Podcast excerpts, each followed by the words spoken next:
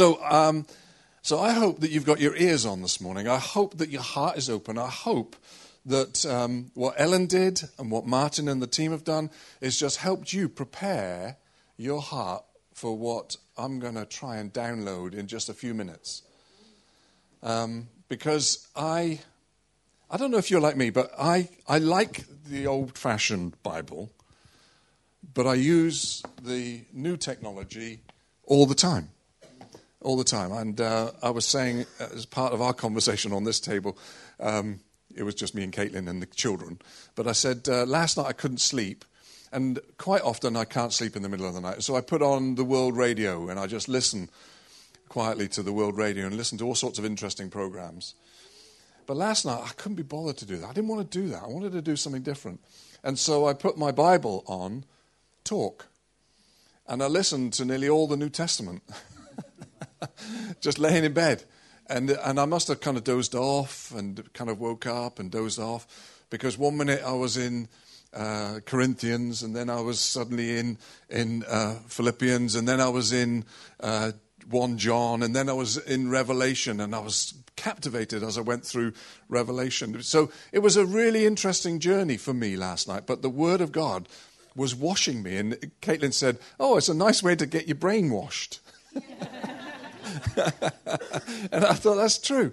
And so, but there's something about the written page. And this, uh, this Bible, I've had this Bible 30 years. And, and it's full of notes because I write in it and I highlight it. And a little while ago, I went over, I was just looking through um, Corinthians, and, um, and I came across some notes where I'd highlighted some words. And I'm going to share them with you. Uh, because it covers uh, a few chapters, but I just want to take this, these couple of these few words from different points in a couple of chapters. It's uh, 1 Corinthians 5 is where I'm going to start, and we'll go through to um, 6. Uh, we'll go through to chapter 8. Um, but I want to refresh your mind with what you know. I want to challenge you about what you know. Paul is doing this. He's writing to the Corinthian church and he's saying, Listen, I want you to remember what you know. I want you to know deep in your what you know in your knower. I want you to be aware of it because it will guide you and help you and help you not go off track. Because the Corinthian church was in, uh, um, it was set in a really challenging community. And we live in a very challenging world where where there's an awful lot of pressure coming on people from all sorts of different circumstances, all sorts of different ways through the internet, through social media, through uh, the way society is being structured, and the things that are happening are causing pressure. And so I just want to remind you of what you know and help you handle what goes on around you because of what you know. Okay? So I'm going to start by not speaking out of Corinthians, but I'm going to come to you out of 1 John. Okay, 1 John. I'm going to. T- I want to talk to you out of 1 John um, 2, verse 20. No, the book, the, the letter 1 John is 2,141 words. 2,141 words in this little letter. And um, it's quite interesting to me. I, I'm a bit of a nerd. Um, and I was thinking about this the other day. Why do I like words so much? And when I was at boarding school, I was talking to uh, James about it at the weekend, and I suddenly realized I heard myself say something. I thought, ah, oh, maybe that's why I like words. See, at boarding school, at nine years old, when you were caught running, uh, in part of the school grounds that you weren't allowed to run in, or when you were doing something that you weren't meant to be doing, the prefects would punish you with words. And what words meant was you were told, I want, by tomorrow morning, I want uh, 20 words from tea, Chapman. 20 words from tea by tomorrow at breakfast. blame, it board, blame it on boarding school. And what, what that meant was I would have to go to the library get out the shorter English Oxford Dictionary that was nothing short about it. It was a, it was a massive volume, and you had to go to the letter that they gave you, whatever letter it might have been. And they knew, the prefects knew the worst letters to give you and the easy letters to give you. And so the punishment was graded by, on, by the severity of your action or the niceness of the prefect, because there were some nice and some. Uh, any of you know if I said Flashman, you would know what I'm talking about? Flashman was like, he was, yeah, anyway, anyway. So you had to then copy out the, the word and every meaning of the word. So if you got 20 words, you had to do the word and then the meaning of that word for, for the first 20 words in the thing. So you, you're thinking, oh, I could use that as a punishment. so I like words. So, so the book of what, the letter 1 John has 2,141 words in, in it. And eight times it the word fellowship appears. Eight times. So if you know anything about reading the Bible, if things are repeated, then they, they, they have weight. So eight times the word fellowship appears out of those 2,141 words. There are 22 times the word no is used. Not no, you can't, but you know, you know. 22 times. But 40 times the word love is used. So you see this fellowship is important. What you know is important, but the love is really important. So there's this incremental scale of importance. So I just find that intriguing and interesting. And so I've, I know that, and it's written in the back of my paper, uh, Bible here. And I've highlighted every word, I've circled every no, every fellowship. And so my Bible looks a little bit messy. But listen to this. Uh, I want to pick up verse 20 of chapter 2, but I'm going to start in verse 18. Dear children, the last hour is here. You have heard that the Antichrist is coming, and already many such Antichrists have appeared. An Antichrist is just somebody that denies Christ. All right? It's not the devil. It's just somebody that says Jesus is rubbish. Ignore him. He's an irrelevance. You're, you're crackers. You're crazy. You're... Okay? So they are hell bent on disproving who Christ is. There are already many such antichrists that have appeared. From this, we know that the end of the world has come. These people left our churches because they never really belonged with us. Let me just say, it's not leaving Myrtle House and joining T.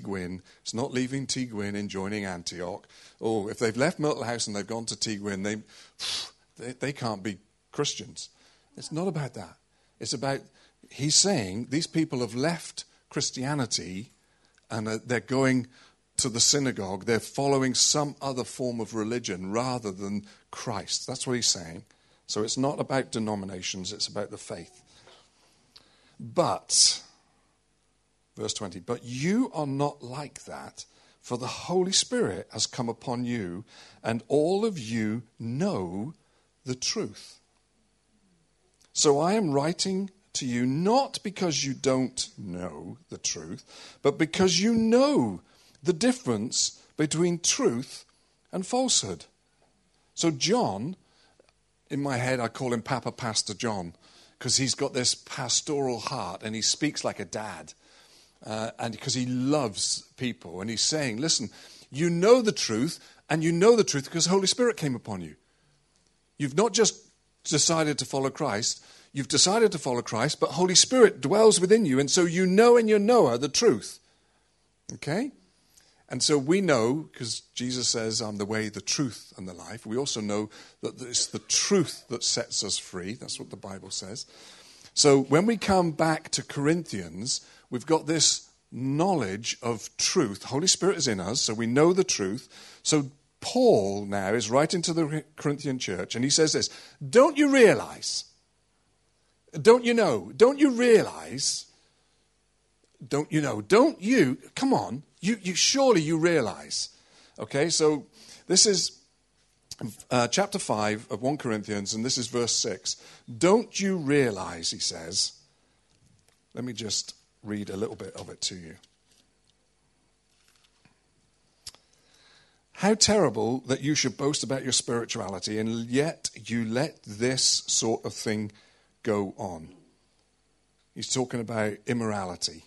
Don't you realize that if, even if one person is allowed to go, go on sinning, soon all will be affected? Remove this wicked person from among you so that you can stay pure. Christ, our Passover lamb, has been sacrificed for us. If you, you need to read it all for yourself uh, I would counsel you to read the scriptures that I'm going to mention because I'm just going to touch on them.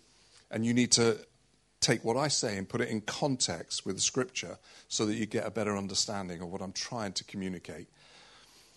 But he says, Don't you realize? And when he says realize, the word realize in the dictionary just says understand clearly, become fully aware of something as a fact. So he's saying, Listen, if you associate with people that are immoral, inappropriate in all sorts of ways, and he lists the ways, it's going to affect you. So deal with it. Deal with it. Don't embrace it. Don't tolerate it. Deal with it. But he clarifies. He says, listen, I'm not saying it's the immorality in the world that you've got to stay clear of. You've got to deal with the immorality in the church. You've got to deal with people who say they're a Christian and they come along here, but actually they're really obnoxious and abusive to their wife or their husband or their children. As just one of the things that is mentioned. Or they're greedy or they're sexually immoral. You need to be dealing with it. You need to be actually saying, This is not okay. And it's not, I don't want to kick you out, but listen, I want to talk to you about what's going on and why, are you going, why is it going on for you. So we have a responsibility to care. We have, on a personal level, we have to care about ourselves, but we also have to care about the people around us. We need to be people who say, How are you doing? Are you okay?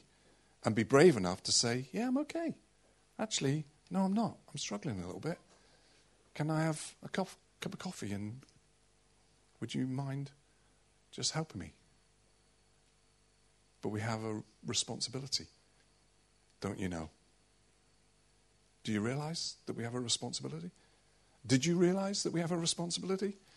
Yeah, some are nodding. It's uh, maybe I'll, I'll take you off the hook and say it's a rhetorical question. You don't have to answer me, but you need to answer yourself on a personal level. You know, Jesus said to the woman who was caught in adultery, Go and sin no more. So when it came to the surface, the situation came to the surface, his judgment on her wasn't condemning, it was life saving and building.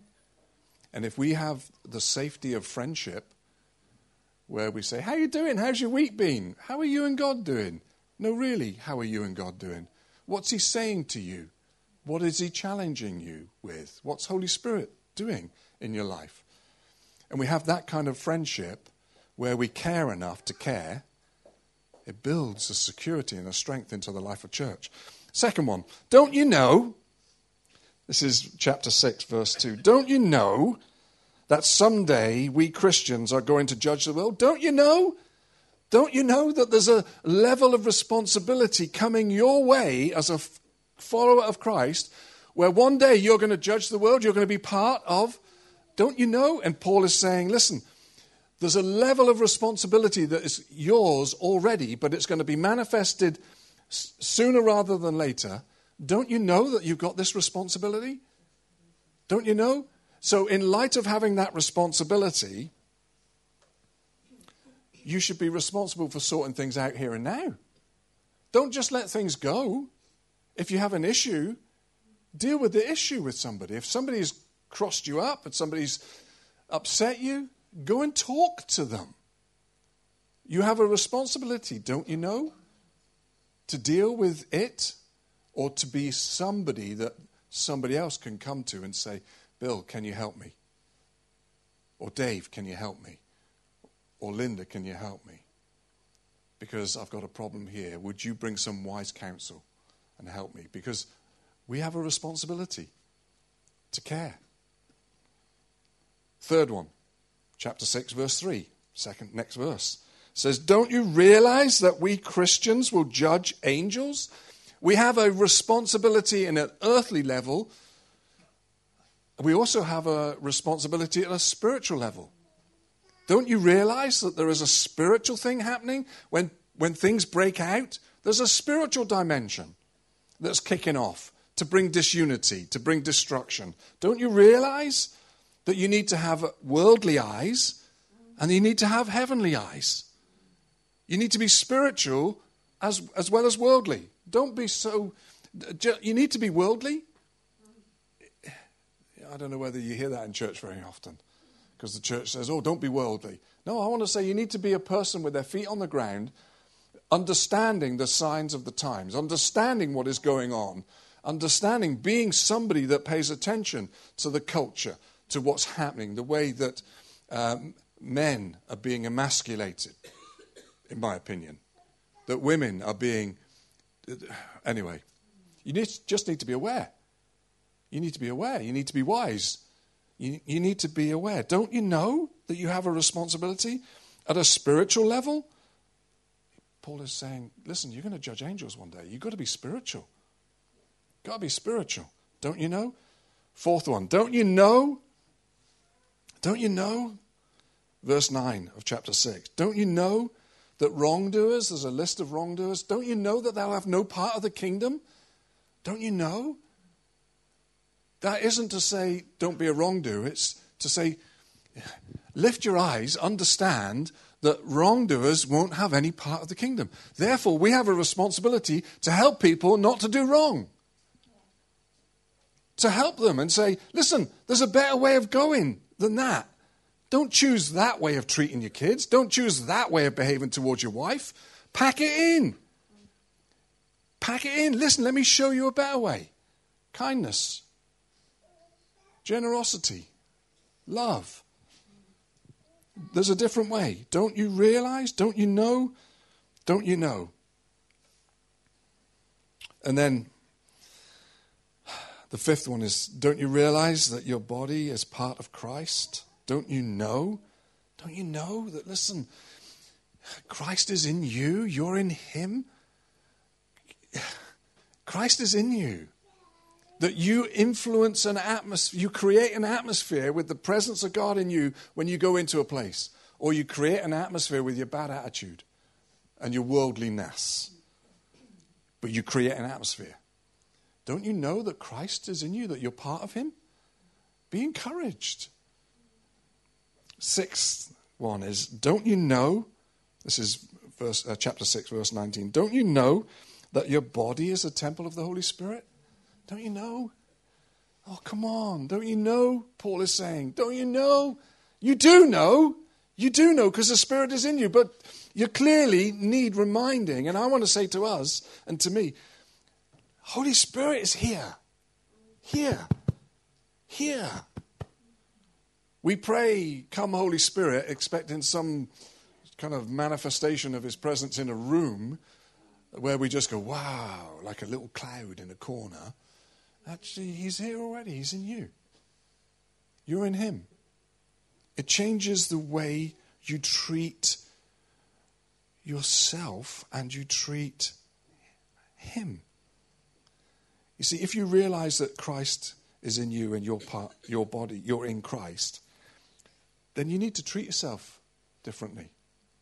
You need to be kinder to yourself, nicer to yourself. Christ is in you. Don't beat yourself up. Don't put yourself down. Don't speak negatively over yourself. Speak life over you.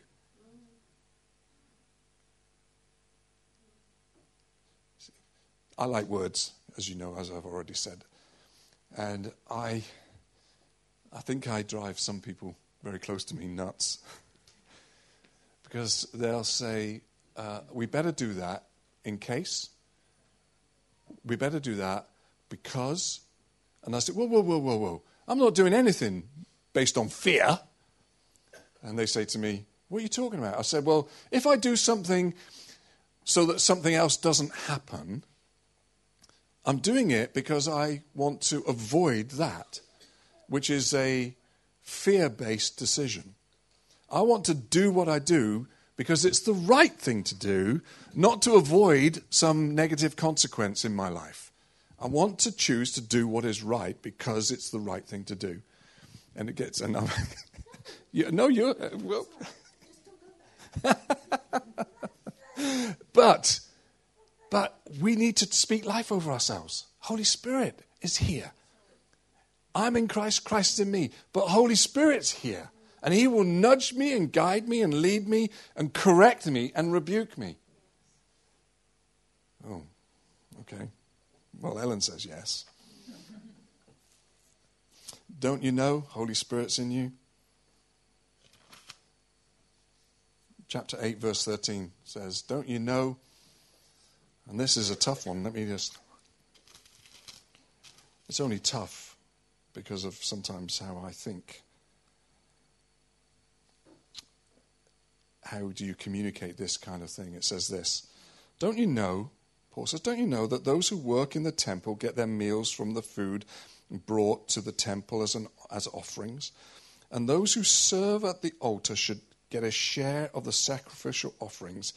In the same way, the Lord gave orders that those who preach the good news should be supported by those who benefit from it. This is really a hard one to talk about because what he's saying is you should look after me financially. Ooh, that's, that makes me feel really uncomfortable. But then I read a little bit further, and Paul says, But listen, I'm not like that. I don't do this as a job. He says, I do this as a calling. I don't do it for a wage, I do it as a, for a calling. And I think, oh, I'm comfortable now. I can talk about it. Because I don't do what I do for a wage, I do it as a calling. But I want to challenge us to understand that Paul is saying to the church, us, that we have a responsibility to those who give leadership to care for them. To care for them. Now, privately, I'll talk to you more about my thoughts about that, but I was sharing with Dan just blue sky thinking what would it look like? What could that look like? How would that transform leadership? How would it transform a church community when those who were given the opportunity to give leadership had their, the financial pressure removed from them so that they could be completely free to be all that God wanted them to be. And they didn't have to have the pressure of things going on in their. I'm struggling to say this. What if a church what if a church said, now understand, I'm siding with Paul. I don't do this for money. Okay, so I'm okay. I'm, I'm, I'm on the side, but I'm going to project into a scenario. What if a church said to a pastor, We're going to pay your mortgage? It's your house. It's, we don't have any ownership, but we're going to make sure that your mortgage is covered so you have no pressure. It's not coming out of your salary, it's not part of your salary. It's our responsibility to care for you, so we're going to pay your mortgage. Oh, and by the way, we also, pastor, leader, want you to have a proper holiday. And so we're going to not just give you time off because you get allocated days off a year, but we're going to we want to cover a 3-week holiday for you and your family wherever you want to go with this budget. And I I was saying this to Dan and I've said it to Martin. And I think, what kind of church leadership would you get when the leaders felt loved and secure? It's not so that the church are controlling, but the church are releasing. And I think Paul is trying to say to the church listen, you have a duty of care to those who care for you. Are you clear that this is not me trying to feather my nest? But I do think it's a really good idea.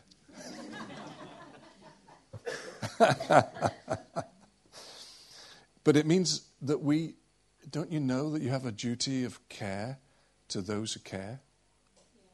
You have a duty of care. Don't you realize? Don't you know that your generous offering supports those who serve? Don't you know? Paul is saying, don't you know? Don't you realize that you have a significant role to play in the kingdom of God advancing through the gospel? Don't you know? It matters that you care. And then the eighth one. The eighth one is brilliant in my thinking. It says this. It, this is verse 24 of chapter 9.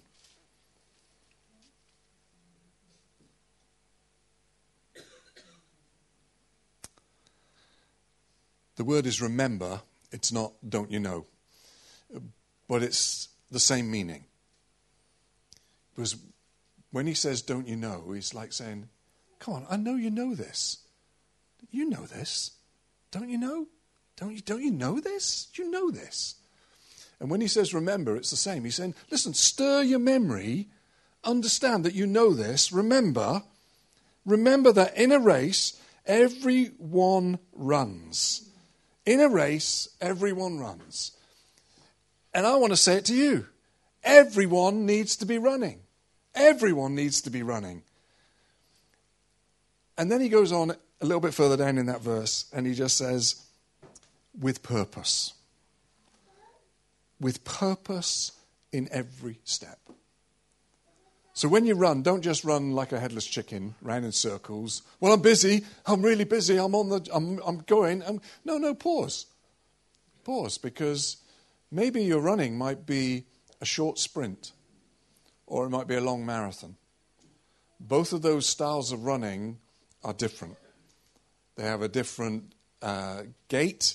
There's a different pace. There's a different energy level. There's a different mindset but they're running. And we all need to be running if the kingdom of God is going to advance. And what I'm not saying is get involved in the food bank, get involved in the parent and toddlers, get involved in this, get involved in that, get involved in the other. I'm not saying that. I'm saying run. Run.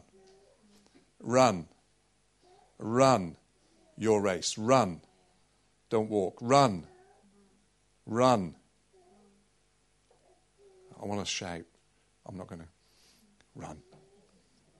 Run. Run. Run. Come on. Run. Run. I'm trying to look in all your eyes. Run. Run. Run. Run run, run, run, run, run, run, run, run. Please run. Please run. This world needs you to run. To run after him, to run for him, to run with the gospel, to be somebody. Cherie, thank you so much for sharing your story. Thank you, Ellen, so much for pushing like you pushed because I would have never have heard that and been so encouraged by that with what I'm trying to share today. Because I wanted to go and pray with Cherie, and I don't mean to embarrass you, so forgive me, please. But what she shared is somebody that runs, somebody that knows. They know. She knows that, you see, before I say any more, I'm going to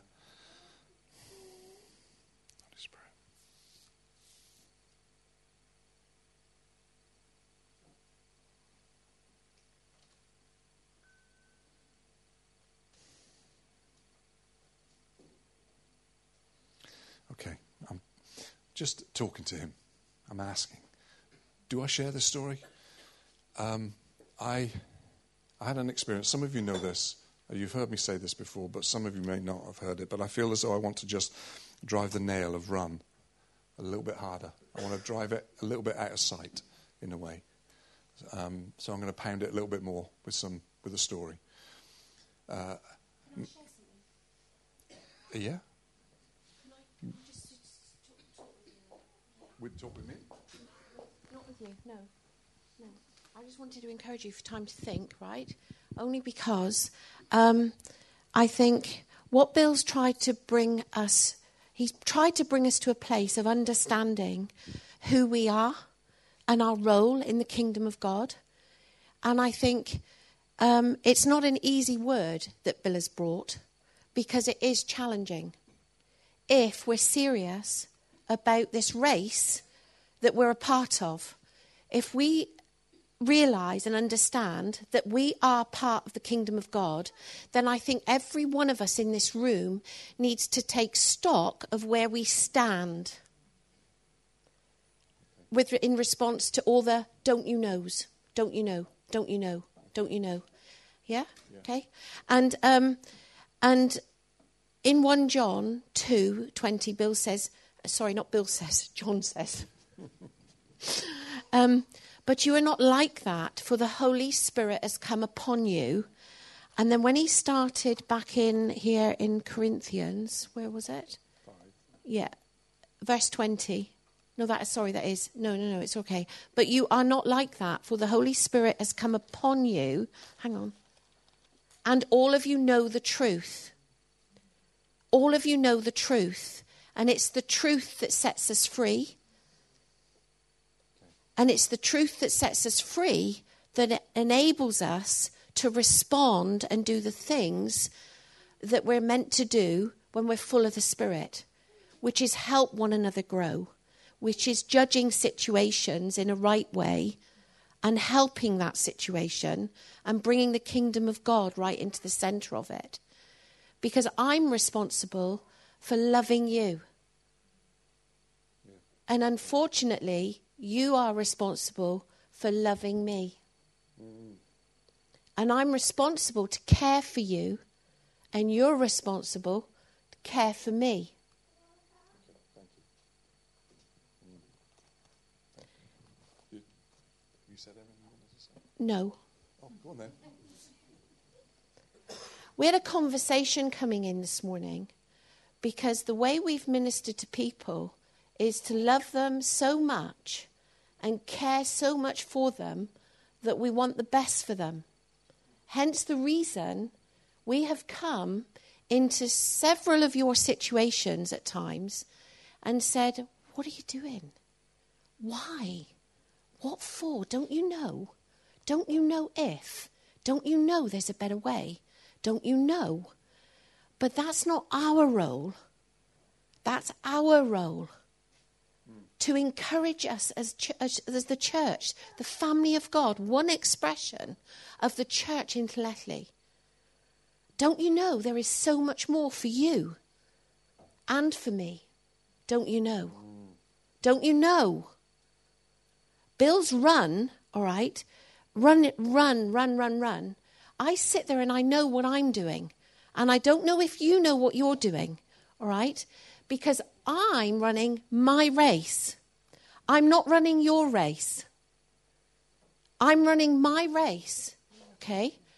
And the call of God, and the call of God upon my life and your life is to run your race. And I want to get to the finish line. I can't run yours and I can't do it for you. But part of my responsibility is to encourage you. Don't you know that? One of my roles is to care for you. Don't you know that? One of my roles is to say, hey, up, you're doing the wrong thing. Shall we talk? Can I help you? Do you know what you're doing? You need to come in line. Come back in line. True north. You know the truth. What's the truth? Okay? So this is a two way thing because we're a family. Okay? I brought up my children with Bill to do the best possible thing they could ever do, that their life would be as successful as it could be, and that they individually would run their race. Now, what happens is those kids now say to me and Bill, look after yourself. Stop it. What are you doing? Why are you doing that? We have a responsibility, church, today like no other. You see things in Asbury, in the college, and the way people are falling to their knees, worshipping the King. The call of God is for us to worship the King, bow the knee, and go and run your race. Because I know I rub shoulders with Shira, with John, with Dave, with Denise for a reason. We don't live in each other's pockets, but they're part of me and I'm part of them because we're part of the kingdom. We're part of this family. And they matter to me. And I hope I matter to you. Run, church, run. Take stock of where you are at in the kingdom of God. Take stock, think about it. Because the same Holy Spirit that raised Jesus from the dead is in you. Hmm. So, what are you expecting? How do you look? How do you see? What are you doing? Do you care about the right thing? Do you care? This is the cutting edge working. It is. Come share. Sorry. Um, I had a picture, and um, I know it's from God because my heart's pounding. but um, when Ellen and Bill were speaking, then I had a picture of a race, and um, like there was a few people in the race, and every uh, like someone said on your marks, get set, go, and they all started running, and one person was left behind because they had rope around their waist, and it was being held by the enemy, and God had placed scissors on a table next to this person for a reason, for them to cut the rope from the enemy behind them and to just let them and release them and let them run. And I feel this is a picture for someone here, and God's telling you, I'm giving you the um, the object to to cut you, yeah, the tool to cut and release from the enemy and let you run. And yeah, so that's for someone here to be encouraged by. That's really, thank you for that. That's really good. I'm a little bit nerdy. I watch people sharpening chisels on YouTube and people sharpening knives on YouTube because I like that kind of thing because I was a boat builder and and I watched a guy um, talking about sharpening knives and showing you how to sharpen a knife. And he, he had a, a, a knife that was um, a, a hunting knife, an outdoor knife. And he said, Try and cut that rope with this dull knife. And he couldn't cut the rope at all with the dull knife. So he sharpened the knife and said, Now cut the rope with the sharp knife and it just sliced through the rope. And I want to add that to the picture that you need sharp, you need a sharp tool. It's no good just having kind of children's scissors to cut a rope. You need sharp scissors. You need a sharp tool. And what, what I'm trying to do here this morning is sharpen you so that you can run, so that you can be all that God has called you to be. Not all that I want or think you should be, but what God says about you.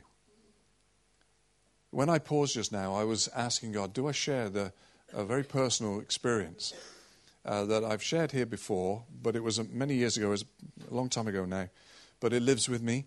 And I was in a leaders' meeting uh, with a few leaders of different churches, and they said, Come on, let's pray. And I was in my miseries. I know you never go there. Uh, but if you go into your miseries, quite often you can find Bill there with his miserable head on, struggling. And, um, and I didn't want to pray. And these guys all got up and started praying like prayer warriors. And I was, they were all senior leaders, and I was just a youth leader and a youth pastor and felt like rubbish. And I just was in my miseries, and I sat in stubborn rebellion with regard to them saying, Come on, let's pray. And then I had this thought God, you're amazing. You're amazing. You're doing amazing things around the globe.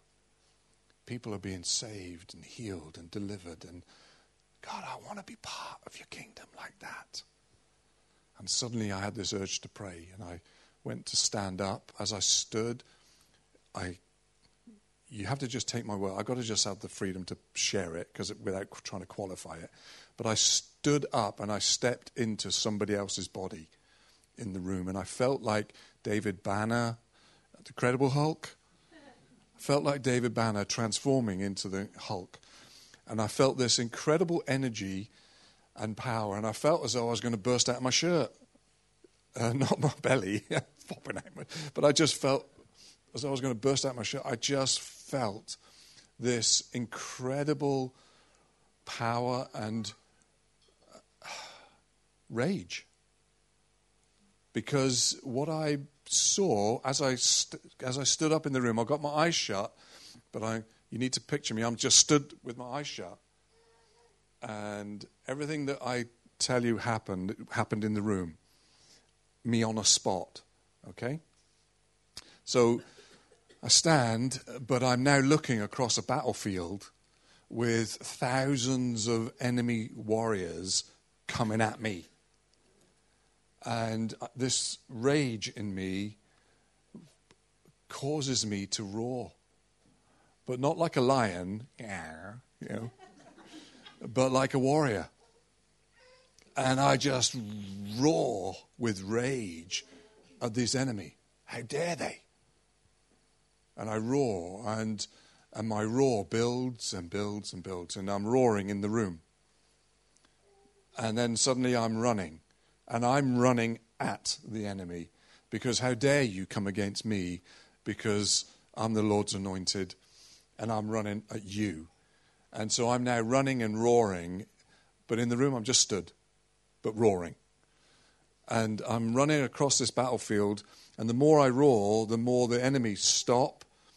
Panic begins to grip them, and they begin to run in terror away from me. And they're throwing away their weapons and their shields and the, their helmets, and just to run faster without the clutter that they had. And I'm running, literally running. And you know, sometimes you see a film, and uh, the scenario in the film means that suddenly the camera is the eyes of the person that's maybe running in a situation. You, you know those kind of, and so the camera's bobbling like you're like you're running, and so I'm I'm not running in the room, but I'm running, and and everything is as as if I'm running, and I'm running across this battlefield, and it's me roaring against these this enemy, and then in my peripheral vision, I become aware of thousands of warriors running with me. They're running beside me. They're running here, but they're slightly behind me, but they're here. And so my roar changes from just a kind of, ah, I'm going to kind of hurt you roar, to come on, run, run, run, run. And I'm roaring, run with all my strength. And, and I'm running and running and running. And these warriors are running. And the more we run, the more we roar. The more we run, the more we roar. The more the enemy runs in panic away. And, um, and then I run out of energy. And I am exhausted. And I'm still trying to run, but I've got nothing left. It's all gone. There's nothing left of me. And I, I'm, I'm devastated. Uh, but the warriors around me keep running. And so my roar just doesn't miss a beat, but it changes from come on to go on. So I'm in the room yelling my head off. Run, go on, run, run, run, go on, go on, go on, run, run, run. And then I hear, I hear this voice it says, Fill him with power, Lord. Fill him. And it's like I get plugged in and I begin to run again because suddenly my energy is just resurging. And I run and run and run, but I'm roaring all the time. Come on, run, come on, come on, come on, come on, go on, go on, go on, come on, come on, come on. And uh, I run through the ranks of these, uh, of this army, my army that I'm part of. And we crest a hill, and on the top of the hill, we can see a valley, and the enemy are gone. And I fall on my knees in the room and begin to worship my King. Because I see over, I see above the hilltop in the sky like a giant banner with the word love written on it. And I come out of the experience. And I'm in the room with these church leaders that are going mental. Absolutely mental. Worshipping, praying, crying, howling. And I hear Holy Spirit saying, Now prophesy. And you remember, I felt like a hobbledehoy? Not a man nor a boy, but a hobbledehoy. I felt like kind of nothing. And then God says, Now prophesy. And I want to say to you, when you run, when you run, God will give you moments where your words will bring life and direction and encouragement to others. But you have to run. You have to run. You have to run. I wrote down these eight lines. You have to love self improvement. You can't be happy with where you are. You have to love your own personal improvement. You have to love the environment. You have to love what we've been given responsibility to steward. You have to love. You have to steward yourself and you have to steward your environment. Steward your health, but also your community. You have a responsibility to love your environment. You have to love the spirit realm.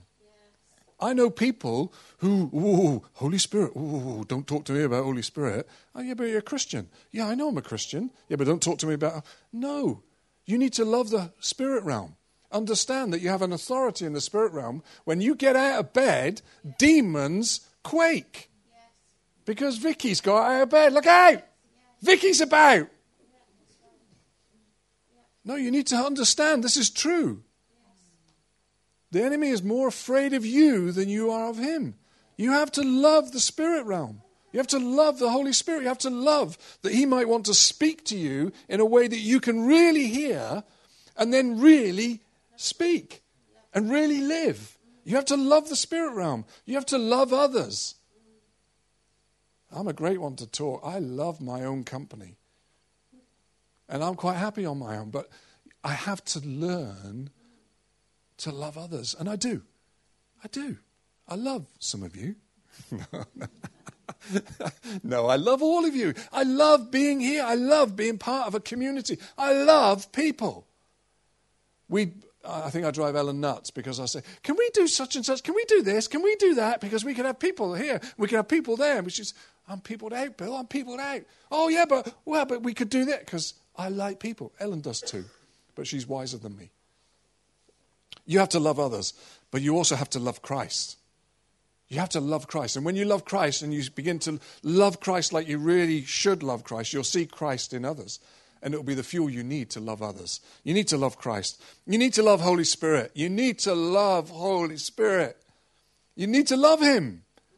You need to love His guidance, His correction, His challenge, His voice. You need to love Holy Spirit.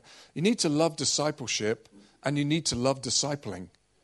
You need to want to truly love to have people around you that you've selected who know more than you, who you've asked to pour into you.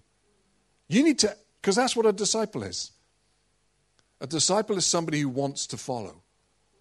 I've been asked to mentor church leaders uh, across our nation, and um, some of them beat a path to my door.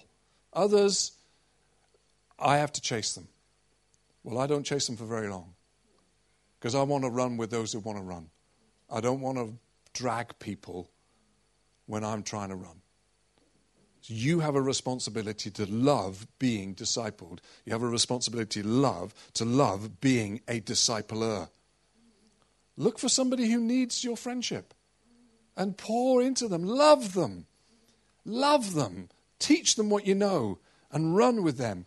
And you have to understand that if you do all of these, you'll be fueling your love for the kingdom of God. Because it's the kingdom that we're about. And if you love the kingdom of God, you know what will happen? People will get saved. People will get saved. People will get healed. People will get delivered because you love the kingdom. If you're just about getting people saved, you're missing the point. You're missing the point.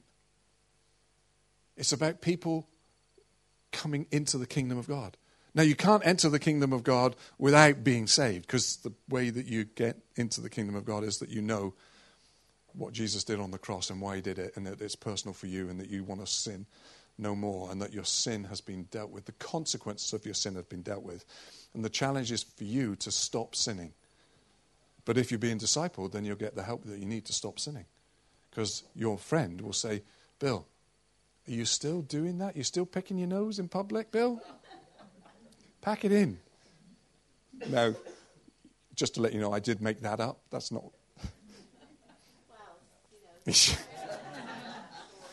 and so here's my last two words. So here's my last two words. I'm quickly, I'm quickly moving to the very, very end, and then we're going to break bread together. You see, love wins.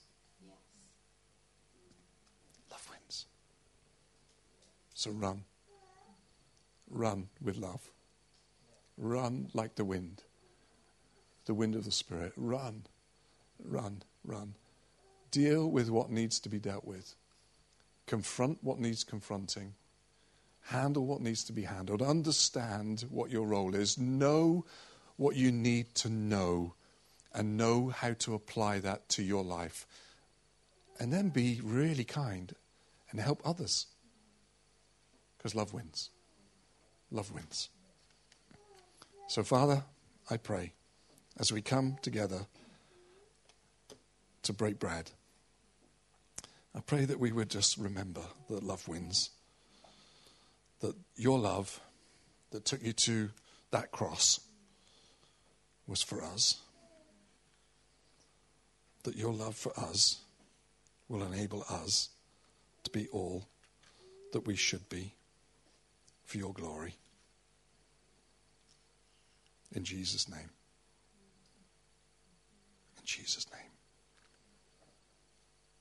In Jesus' name. Amen.